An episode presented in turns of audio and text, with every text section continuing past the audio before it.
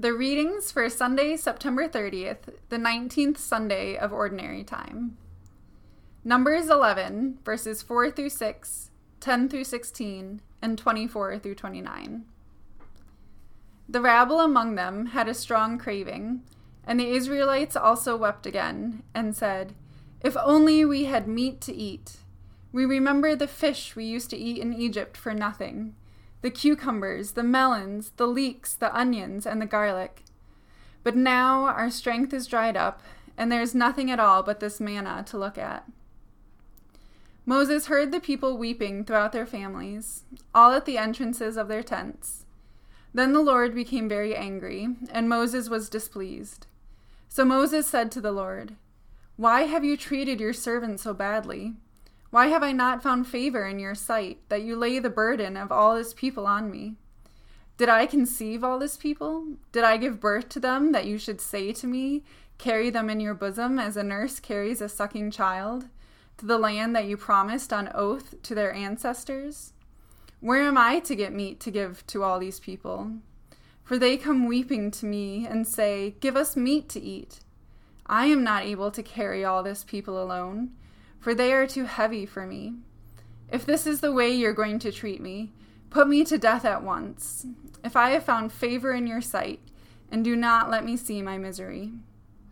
So the Lord said to Moses, Gather for me seventy of the elders of Israel, whom you know to be the elders of the people, and officers over them.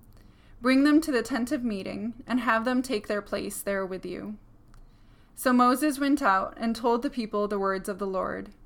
And he gathered seventy elders of the people, and placed them all around the tent. Then the Lord came down in the cloud and spoke to him, and took some of the Spirit that was on him, and put it on the seventy elders. And when the Spirit rested upon them, they prophesied. But they did not do so again. Two men remained in the camp, one named Eldad, and the other named Medad, and the Spirit rested on them. They were among those registered, but they had not gone on to the tent and so they prophesied in the camp. And a young man ran and told Moses, Eldad and Medad are prophesying in the camp. And Joshua, son of Nun, assistant of Moses, one of his chosen men, said, My lord Moses, stop them. But Moses said to him, Are you jealous for my sake?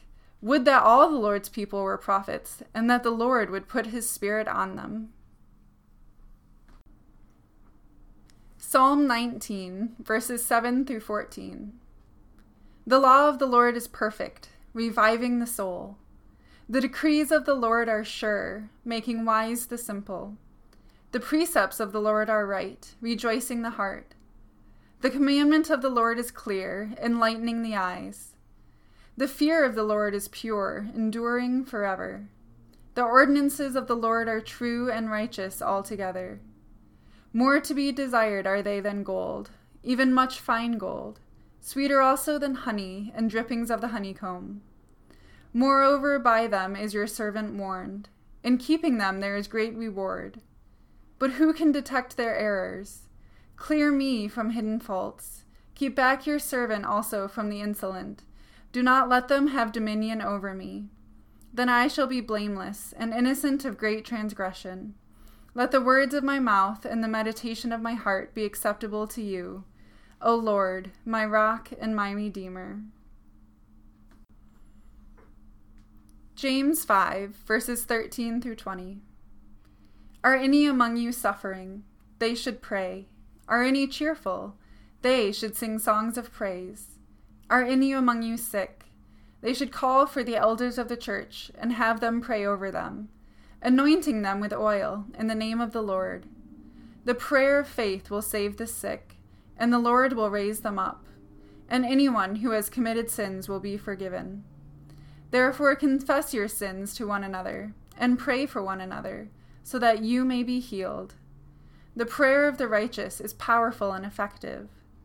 Elijah was a human being like us, and he prayed fervently that it might not rain. And for three years and six months it did not rain on the earth. Then he prayed again, and the heaven gave rain, and the earth yielded its harvest. My brothers and sisters, if anyone among you wanders from the truth and is brought back by another, You should know that whoever brings back a sinner from wandering will save the sinner's soul from death and will cover a multitude of sins. Mark 9, verses 38 through 50. John said to him, Teacher, we saw someone casting out demons in your name, and we tried to stop him, because he was not following us. But Jesus said, Do not stop him, for no one who does a deed of power in my name will be able soon afterward to speak evil of me. Whoever is not against us is for us. For truly I tell you, whoever gives you a cup of water to drink because you bear the name of Christ will by no means lose the reward. If any of you put a stumbling block before one of these little ones who believe in me, it would be better for you if a great millstone were hung around your neck and you were thrown into the sea. If your hand causes you to stumble, cut it off. It is better for you to enter life maimed than to have two hands and to go to hell, to the unquenchable fire. And if your foot causes you to stumble, cut it off.